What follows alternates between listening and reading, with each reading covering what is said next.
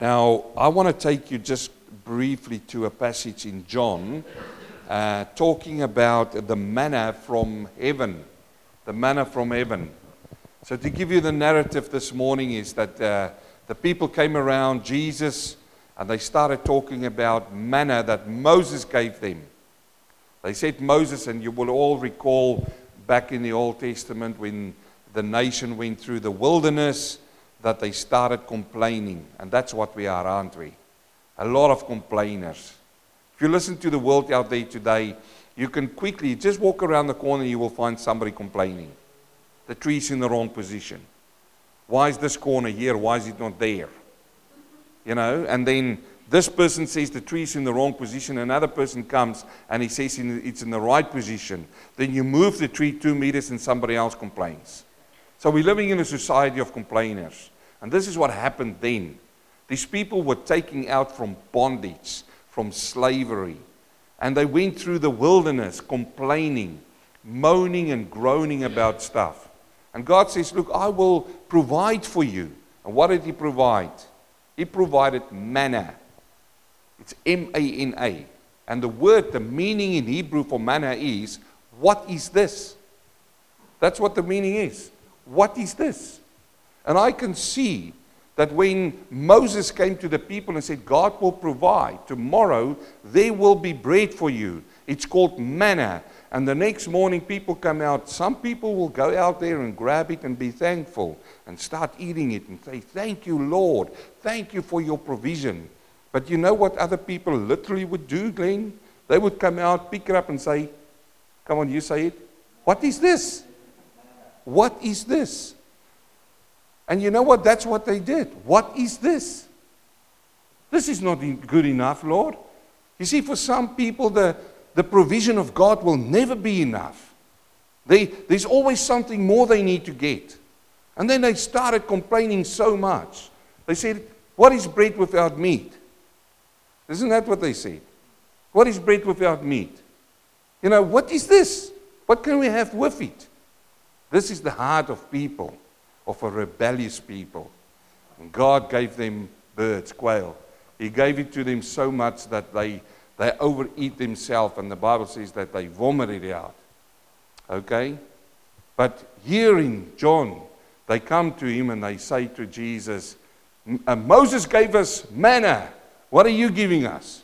What are you giving us, Jesus? And that's the situation of the world today. Jesus, what can you give us? As if he owes us something. He owes us nothing. And you know, when people come to Jesus, they say, what is this? Always there's going to be something that people want. Never happy. Never happy. Because they came, they had Jesus with them. They say, Moses gave us manna. What are you going to give us? I want a car. I want a Ferrari. I want... Uh, You know, a house at the beach. I want this. I want, I don't want to feel all the pain in my body. I don't want to feel that. Come on, Jesus, take it away. You know, Jesus, if you're going to take away all the pain in my body, I'll serve you forever. Have you heard those prayers? If you give me this, if only you give me this job, Jesus, I'll serve you forever. That's a lot of nonsense. You're only grateful until you get your first paycheck and you start spending it on stuff you should not spend it on. And then you run into trouble, and then you again into deep trouble. And what do you do? Oh, Jesus, if you only take this problem and this thing away from me, then I'll serve you forever. But wait a minute, you said that yesterday. So that means that you're not serving me? You see, what is this? So they came to Jesus here in John chapter six. And they had this whole conversation with him.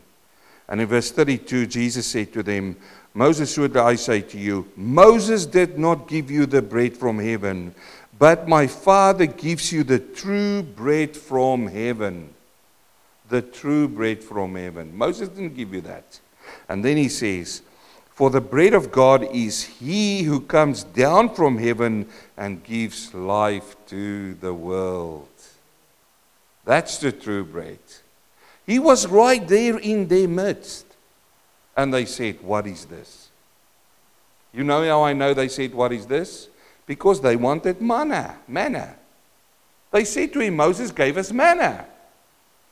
What is this? They wasn't happy with Jesus. They were not happy with him. And then they said to him, Lord, give us this bread always. Wait a minute. He's right there. And Jesus said to them, I am the bread of life. He who comes to me shall never hunger, and he who believes in me shall never thirst. He who comes to me shall never hunger. If you sit here this morning and you've still got a hunger in your life, there's still something that drives you. It gives you no peace at all, but it drives you. You know what the answer is? Not what is this? The answer is the bread of life. Jesus Christ. The one who came and saved your soul. And you know what he says? He will never hunger and never thirst. So this morning as we take the bread, he was with his disciples. And he said to them, I was looking so forward to have this meal with you. What meal was it? It was the Passover meal. It was the meal instituted in the Old Testament so that when the angel of death comes, it passes them over and they might have life. He was sitting at that meal because the true bread was sitting there. And then he said, he said, take, eat my, my body. This is broken for you. This is broken for you. It's, it's got substance to it. Manna was the shadow. Think of this. You've always got to think in the Old Testament about the shadow and the substance. It does not nullify the Old Testament. The Old Testament is still important. I still preach out of the Old Testament. Once we finish with the book of Mark, we're going to go to Genesis. The Old Testament, the foundation. But it's the foundation of the substance.